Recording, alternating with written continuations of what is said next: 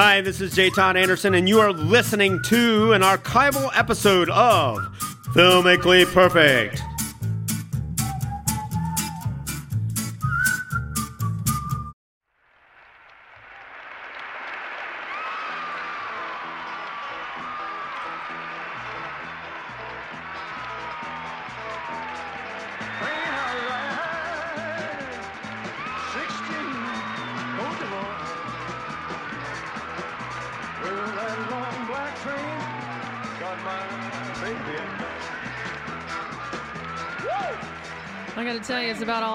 Muster to speak over the king. It is another edition of Filmically Perfect on 91.3 WYSO. I'm Nikki Dakota, your host, and I'm joined in the studio today by the amazingly talented artist. In fact, he's a storyboard artist for the Coen brothers for the last 20 years and counting, and many other movies that we all know and love. He's also our pal. He's J. Todd Anderson. J. Todd, welcome. Oh, oh, thank you very much. and on your radio, right from the Library of Congress, in fact, the Nitrate Film Archivist of the Library of Congress, our man at the Library of Congress, he's George Willeman. George, welcome. I'm just a hunk of hunk of burning love. Thank you very much. I think we can get an amen on that. We uh, what a what a what, an occasion! what a what a what a bird of lava, lava. way on down. Yeah, we uh, we have quite a movie uh, in front of us today. I um, It's more than a movie. It's It an is. experience. It's an event It is a historical document of uh, our lifetime. Oh yeah. There's no question about it. The man ruled the world. He changed history. He changed the, the way molecules are, are arranged on the planet. The man, for at least a small time, could affect the weather It with certainly a affected simple record pelvic sales. We can thrust. say that. Yeah. He affected record sales, hair gel sales, uh, uh, peanut butter banana sales. You know, I mean, Now, but you know, I tell you, all the caricatures that we're used to dealing with with Mr. Elvis Presley fall through Yep, the the, the cracks because this movie, this movie is the perfect representation of Elvis Presley, and I like to say this is the second arc in his life as a performer. This is top of the arc. His first arc being like between 55 and 58 when he literally changed the record business and the music business uh, as we know it. And then he kind of floundered in these Hal Wallis creations, uh, which we still love to watch. right? Uh, Um, GI Blues. Yes, spin out. Clam bake. Clam Yeah. bake. It They're happened at the World's fun. Fair. But what happens is that stuff all peters out, and then he does his 69 comeback special, and then he's back in form, and this movie captures it all right for us to see it. I don't think we've actually said the official title Right. yet. The title It's- is Elvis. That's the way it is. now don't be uh, don't be fooled by cheap creations. There is an imposter floating around there, uh, and I'm talking about the DVD imposter. Right, which I was Well, suckered into buying. I was Yeah. too. I was too, and I thought, oh yeah, yeah, this is good. Yeah, and then well- George, so point he pointed this out that this is the real copy. You're looking at something that has been changed and altered to the point. If I was the director, I would have said, "Hey, what are you doing with my movie here, guys?" Quickly Right. tell us the difference from the The difference is- original. well, the the movie was designed as a documentary concert uh, by this director named Denis Sanders, uh, who passed away in 1987, and um, it uh, it basically follows Elvis's appearance at the International Hotel in Las Vegas, where he was he performed for a long time in the early 70s, and um, not only does it have the concert itself, which is the last half of the film. Um, it also has the setup of the concert and interviews with the people working at the hotel and interviews with the fans and the people going to the concert and all sorts of backstage footage and all sorts of other interesting El- bits of Elvisiana. That, that, Great and word. that's what makes the film valuable. Yes, the concert stuff is great because you get to see this man, this icon, at the top of his form. And yes, he is beginning to wear the the uh, the jumpsuits he became so famous for. But he looks great in He these jumpsuits. He looks He's, fantastic. he's sharp. He's he's on the mark. He's having Watch him time. arrange music right before your very eyes. Watch him arrange singers. Watch him arrange musicians. Fantastic. The guy is just nothing but a musician, man. You There watch was- him. They say he's a singer. He's like all this. Well, let me tell you, this cliche of a cliche of a cliche that he has become is in this movie the king of rock and roll. That's right. Well, something that we need to get to actually before we go on any further into this perf- Oh, yeah. perfect greatness is the fact that this rule has passed the most stringent of stringent tests, and that is the. Hey, this. I'm oh, sorry. Didn't mean to step on you. You know what? If you'd like to just go ahead, let us know those rules, won't you? Uh, this movie is a perfect movie because it creates the world it exists in. And it wholly sustains that Elvis world. And regardless of changes in society, Elvis World retains its meaning and entertainment value in 1970. And Elvis will never be placed in a preferential or numerical order. he is perfect in his own scale. Because he is beyond any numerical order. He is Elvis.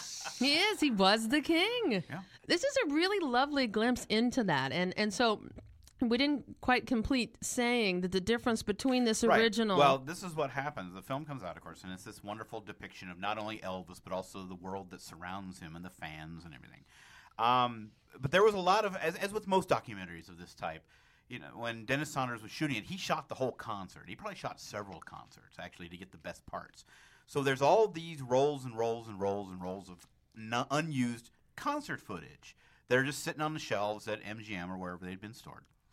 And a couple years ago, some people, um, at, I guess at Warner Brothers now, because that's who put, I think that's who put the DVD out, decided to recreate the film, go back and re-edit the whole thing, take out all the quote documentary footage, all the talking heads, all the fans, remove all that stuff, and just make it a concert film, which in itself is fine. I mean, it's great to have an example of a complete Elvis concert on film. There's no problem with that. The problem is, is that they presented it to the public as Elvis. That's the way it is. That's the why I bought it. Now, film. It is was a there any way that we can tell, like if you see one in a store, how can you tell by looking? Well, looking? until recently, I mean, what I did, I mean, I was like really upset because you know I found out there was all this wonderful stuff, and as, as a sort of an archivist and historian, I'm always interested in the you know the the, the whys and wherefores. But uh, sorry about that. Um, Settle down, boys. put that away. And um, eh, eh, the trailer, they included the trailer on this DVD, and Which in is the really trailer, cool. in the trailer, there's Yeah. all these little talking head bits, and I suddenly realized there's something going on. Do a little research, turns out, find out it's been altered. So I go onto eBay and find the laser disc that was put out back about ten years ago. oh, you got it. the last laser disc, and I had to wait and wait and wait until one showed up on, on eBay and got the laser disc, and and it was a revelation to see this movie the way it was meant to be, because it is like I said, it's this document you know, not only of the man but of the world that surrounds But- him, which is you know every bit as important. It's part of what made him Elvis. Even though it's it's all about Elvis, this film is a film unto itself. The way it's cut, the way it's laid out, the way you see him doing rehearsals at old EMGM Studios, which is now Sony Studios. You see them. Uh, it's really fascinating. He's got these beautiful little cuts of Elvis getting ready to go on. You see all the people around him taking tickets. You even see one cut, and I'm pretty sure that it's Colonel Tom Parker passing out these stupid campaign hats. Yeah, straw say hats that say Elvis Only on he would do that. They show the um, the head waiter very proud of his job and he's very dignified and he's saying yes we must do this to make sure it's perfect for elvis. And, and then they go and they talk Well, to fans who have yeah, this glazed look in their eye. Oh yes i'm this kind of fan. She's this kind of fan. Then they have a little cat and this this is a different kind of elvis fan and this is dead serious stuff Let's uh let's rev up the projector Is there. that over there by that power Let's saw? see. Is that Let's projector see. over Oh, there wait, by that power see. There we go. Oh. You got a little little something there. He puts so much into his show, and the, the audience responds. The young lady across the table from us wasn't really a Presley fan, and when it was over, she said, You could just feel the love in the room. We create all the reservations that come in for the Elvis Presley show. They're driving us crazy. The phone rings continually. My daughter went to the movie. I went to see the show Tuesday night, and she got kissed by Elvis, and she hasn't washed her face since. Now you know that woman, she's like sixty some years old now, and she refuses to wash that space on Yeah, her still face. to this and there's this really super terrible staph infection, but it's it's um it's it's Elvis. It's actually in the infection. shape of Elvis's lips. That's right. She this will. is a little- She's she's a hoot at the bar down the street when she's talking about, it, but try not to look at it too long. That's all. I want to know who decided to take all that wonderful richness out. Who was it? I do not did know. I know that the, the, the gentleman who's in charge of the project is this, is this Buzzkill.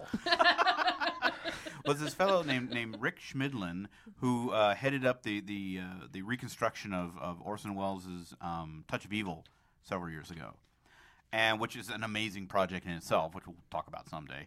But but he's also gotten into these kind of odd projects of like you know doing a, a si- kind of a restoration of London After Midnight, which is a film that no longer exists, so it's all been reconstructed in stills and the eight-hour Ah. version of Erich von Stroheim's Greed, which is mostly reconstructed with stills. So I don't know if he just felt that you know all this work he'd done had been given gives him kind of the the right to go ahead and rebuild this movie. And like I said, it's fine to make it a concert film, but don't call it Elvis. That's the way it is. But because that's not the way it is. Honestly, it's, it's just form follows function for Elvis Presley. If they can make more money, they will make more money. If Right, they can because- put one past you and put three songs on an album with two songs that you haven't heard before, it was the same way when they were repackaging his records over and over again. It's Mm-hmm. the, the people that were still handling him are still handling him in this movie. It's obvious because you've been tricked again. But only the pure Elvis aficionado will go seeking for this movie because it is so good. And it's lit by Lucien Ballard, this famous cinematographer. Right, the, the cinematographer who did the Wild Bunch absolutely shot this movie. beautiful cinematography for a documentary. Mm-hmm. Uh, absolutely gorgeous. When you watch this, it looks like the people that are talking, even the woman with the uh, Elvis thing, they look. It looks like yesterday. Honestly. Oh, yeah, the film cool. has been very well cared for, which which makes it even more enjoyable because not only does it become you know a, a time capsule of, of Elvis, but it becomes a time capsule of 1970 Yeah. and what we looked like and what we And if you can like and what we remember, if talked you like. grew up in that era and you were an Elvis fan, um, these memories will come back on you pretty darn quick watching this movie because it looks just like that era. And the the best part is seeing Elvis alive and sharp and doing what he does best. Even in his rehearsals, when he's singing out parts, he's he's perfect when he's doing that work. It's just Elvis as we know him, and the greatest guitar, one of the greatest guitar world, uh, in the world. Uh, James Burton. James Burton is on there with his Paisley guitar, looking every bit of the great guitar player he is. Many, many years later, he still plays just as good. But he started with Ricky Nelson, and that's where Elvis had found him, and he played with Jerry Lee Lewis and all those guys from the uh, 50s. And listen to when they're rehearsing, you can hear his little licks in there, and Elvis is waiting for him. Yeah. He looks over there, and he's waiting for that James Burton lick. It's all there on that movie. And it's, what's really neat is to see how Elvis worked with his people because he never talks down to them.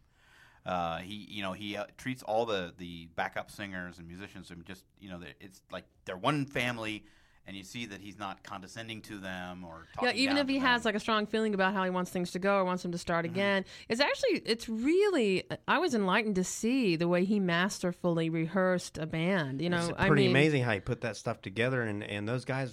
Obviously, he's handpicked those guys because he's comfortable with them. Yeah. And, the, and the the singers, what were their names, George? The uh, the Sweet Inspirations. they were great, and he Mm-hmm. goes, he points to him, and they have this marvelous curtain of sound, of female voices, Mm-hmm. and, uh, and then he, you get to see him. He just arranges them like furniture, and I mean, not that they, you know, he Arranges their places them. sounds, That's right, yeah. just like That's right. They're the most beautiful end tables you've ever seen. you've ever seen. Hey, we're talking about Elvis. That's the way it is. The original 1970 version of this documentary film. But I mean, really, when you say documentary film, uh, the the notion of film really does apply here. It is lovely. It is well done. It is uh, a nice tale. And I'm and and actually just the more I think about it, the more it makes me mad that they took out.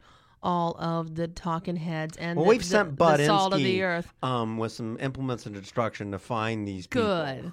Well, actually, he must have done some good because just recently Warner Brothers has put out a new DVD, a two-disc DVD of this film. Can you trade in the one you accidentally bought thinking it was the other thing? You can call Warner Video and see if they'll do it, but Yeah. yeah, it does have. Well, Bud kept it does have the the reconstruction, the the all concert version on disc one, and then sort of begrudgingly on disc two they have the original 1970 version. But they couldn't leave it alone. They Oh, went and they added, they found more material, and they added some more material to it, just because they didn't think that it could be just presented as it was. They had to add more.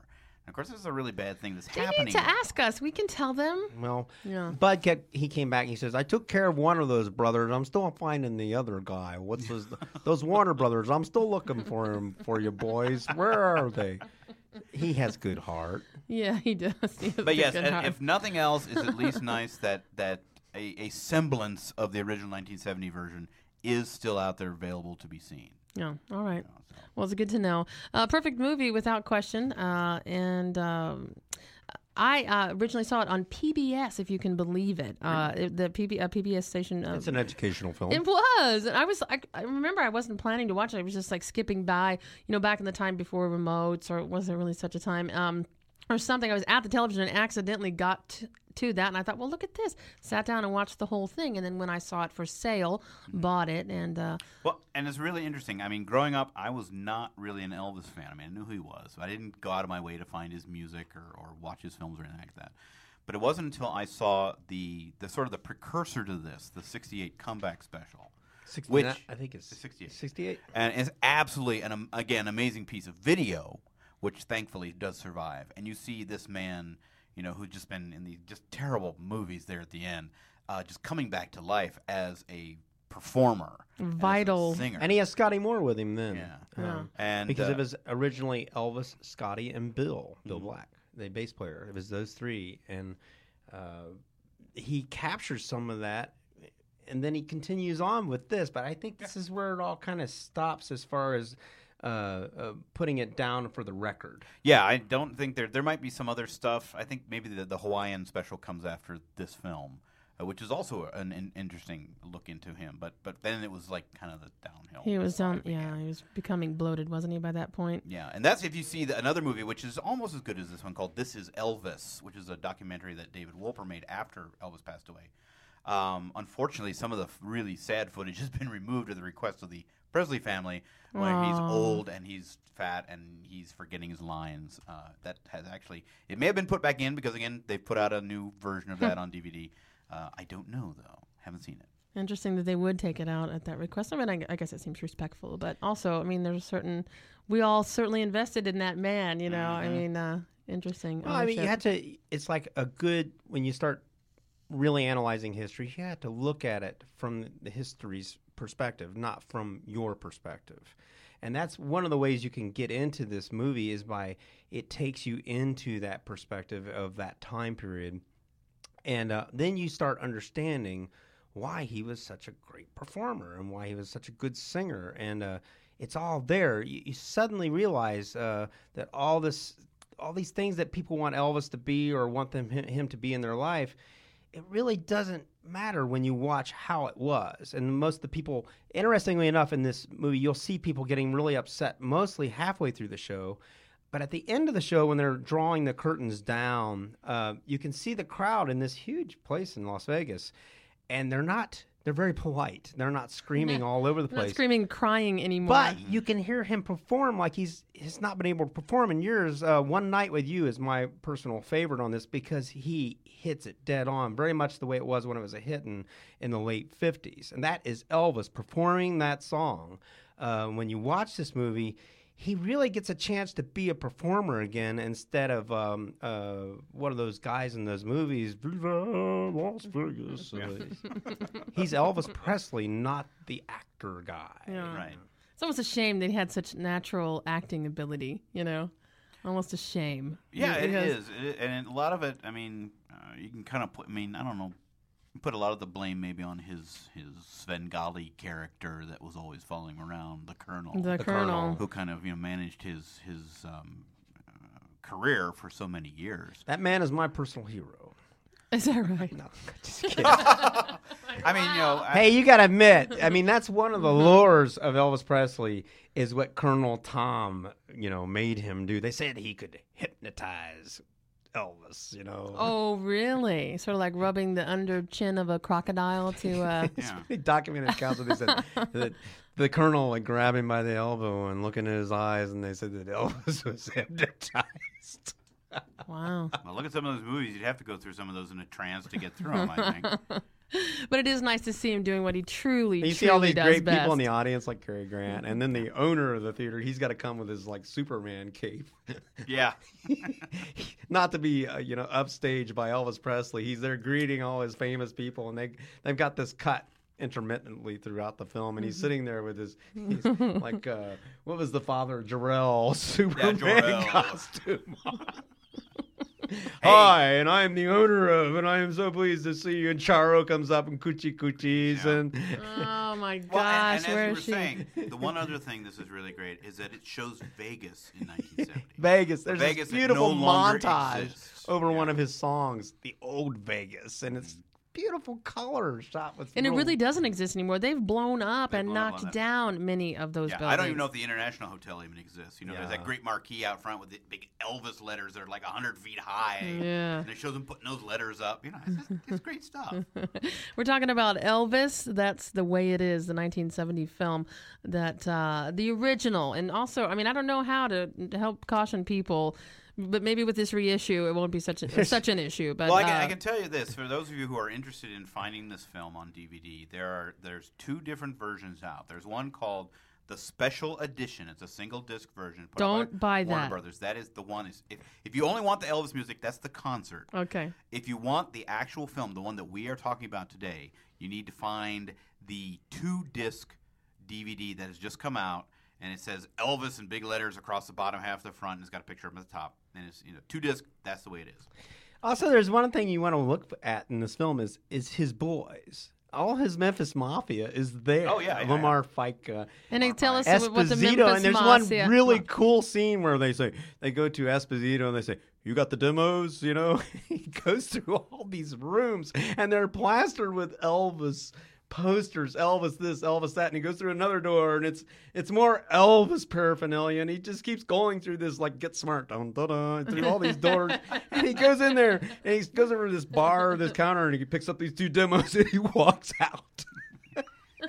and that's his one of his main men. Uh, Explain the Memphis Mafia because it was a it was a group of boys that Yeah, that- basically protected him. Red West, um, Sonny West, so brothers that were uh, Lamar Fike. Uh, these were all people that he collected with him. And, you know, supposedly Lamar Fike, every time he would finish uh, a take in a record, he would stand up and say, It's a hit!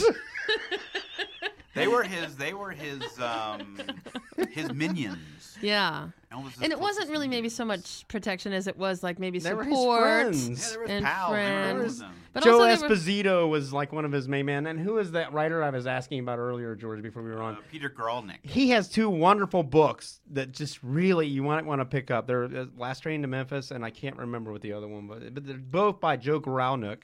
And Peter these Gralnick. characters become really fascinating characters when he writes about them, and they're all in this movie. They're there. Him and uh, Joe Esposito are riding a bicycle for two, which they auction off to the Elvis fan yeah. club in Germany. Germany. it's it's his buddies that are all there. Red, Sonny West, Lamar Fike is really great, and the musicians that he played with for years, they're all there. And And I must say that you know now that I've gotten more interested in Elvis, and uh, a few years ago, my wife and I actually went down to Memphis and went through Graceland and saw you know the Elvis world that's out behind there. Oh, sure. it's, it's amazing. Yeah. you get Very a real small. appreciation. It's very small. I was Yeah. s- struck by how small it is, only because you think because his sort of mythology is so large, Yeah. you would expect this palatial well, and this estate. is also sort of a country boy's idea of luxury. yeah, You know, this big, this in the room with the three TVs. I remember that. yeah. another thing, uh, you gospel fans out there might want to look for it's the Imperials with Russ Taff, and they're his backup singers. Um, usually he used the Blackwood brothers, uh, some of those guys, but in this movie, it's the Imperials, just as they were in the early 70s when they were doing all their big contemporary Christian gospel hits. And they're sitting there, and it's really great while he's telling them their arrangements. Uh, Well, that's what always another thing I've always found interesting about Elvis is that so many families, mothers and fathers, and you know, and Dr. Wortham and people like that thought Elvis was just sin on a platter. I mean, he was the, the you know the. The, the horror of Babylon or something like that coming out of the record. Um, when actually, if you look at most of his performances that are recorded, he's always got a gospel group backing him up. always. The Jordanaires. Yeah, how about that? Yeah. The Jordanaires are the Imperials. I you wouldn't know about the Jordanaires if it weren't for Elvis. Yeah. and they were very for a lot of popular on their own. But but you know, it's, it's funny to see him like on Ed Sullivan's show with these four these four older guys. These guys who are like you know in their mid always- forties, and he's in his early And, twenties. and, and it's rumored that he would sing with these guys till four and five in the morning, you know. And, Yep. Yeah, it was a way of life. and It was- supposedly they were they were tired. They had done just two shows, and they didn't want to say, "No, Elvis, I'm too tired. I can't sing." Uh, just to close their walk with thee again tonight till five in the morning. Which Are you gonna say no to the king? That's- no, Well, I don't think come on, so. boys, we can we can do it one more I mean, time. it's also very interesting that I believe the only Grammy he received while he was alive was for a gospel album. Oh, is that right? Interesting. That almost was biased. and well, Guralnick, I think I pronounced it right. Guralnick, yeah. And I know if you're out there, Mr. Graunack, you told me this, and I, I remember you said that if you thought Elvis, if Elvis were around now and he had not died, you thought that he would be a gospel singer. He would have shaken off all this what people wanted him to be, and uh, Peter Graunack seemed to think that Elvis would have become a major gospel singer on his own strictly because he thought that that was the only thing that led to his sanity in his life was his, was his gospel it music. did seem to comfort And him. I thought a lot about that comment. I thought that would he'd probably be aging and singing gospel music if that's what would have brought him the happiness that he was seeking in his lifetime. It makes perfect sense. Uh, And he was dead within seven years of this. So I mean, certainly there was a lot of the story left to tell, but it really, in the time, in the in the scope of things, was not that long. And it always kind of makes me wish that I was a big Elvis fan because he played Ohio Yeah. a lot. played Troy, Ohio, played- Hobart Arena. yeah. Uh, He never played internationally. Tom. Uh, no, Colonel- you know why? Because Colonel Tom Parker was an illegal alien. That's why. Plus, and he wanted he to. paid the most that he could possibly ever pay on his uh, income taxes. He never asked for any money back, and that was also sort of like almost considered to be kind of like. Are a you talking about Colonel money. Tom or Elvis? Elvis? Oh, okay. Elvis. He never filed. He paid all the taxes in it and never filed a return to ask for any of it back. A very, very interesting story, uh, to say the least. Let's talk about the rules. Rule number one: it creates the world. Oh yeah. I mean, the, the world is real in this film, pretty much, as far as Elvis world. It's Right. Elvis world. In fact, that's what they say in the movie. It's, Yeah. it's Elvis it world. sustains it. Oh and, yeah. and particularly with the addition of the fans and the and the and the. See, that's and just the it. I, I band would and- say of the two films, only the original version is perfect because it maintains Absolutely. all parts of Elvis world. If you're The gonna other have- film is a fake. It's a fake. it's a cabal, I tell it's an you. imposter. Do not be fooled. Except They're only trying the- to trick you and make you think different things with that other film. It's a fake. So, and uh, I think that this will have relevance and entertainment value despite any cultural changes. He uh, holds a place in uh, in our. Uh, You can take that little train back to 1970 and kind of uh, experience it with this movie. Put on your polyester and your big hair, and That's right. And, and, and stammer and have your eyes kind of blink a little bit and say, Elvis, he was he was just more than I can tell you about. More than I can. People still come from all over the world to visit Graceland and to and dress like him and Yep. still are hanging out there. Truly, a perfect movie in every way. 1970s Elvis. That's the way it is, gentlemen. What a lot of fun. And in my book, you're both kings. Anything for the next uh, next time around? Any tip of the hand here? Oh, they can't get that book out. You gotta listen. Find us online. I hope you will. NPR.org. We're on iTunes. You can find us, of course, at perfectmovie.net. Right to the film guys. Film guys at perfectmovie.net. Uh, nah, film guys, it's been great. See you next time. The film guys have left the building.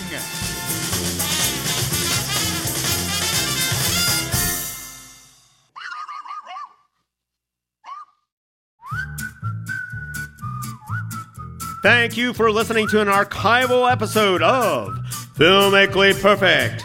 Please keep an ear out for new episodes of Filmically Perfect, coming very soon to iTunes and hosted on our website, www.perfectmovie.net. See you, please.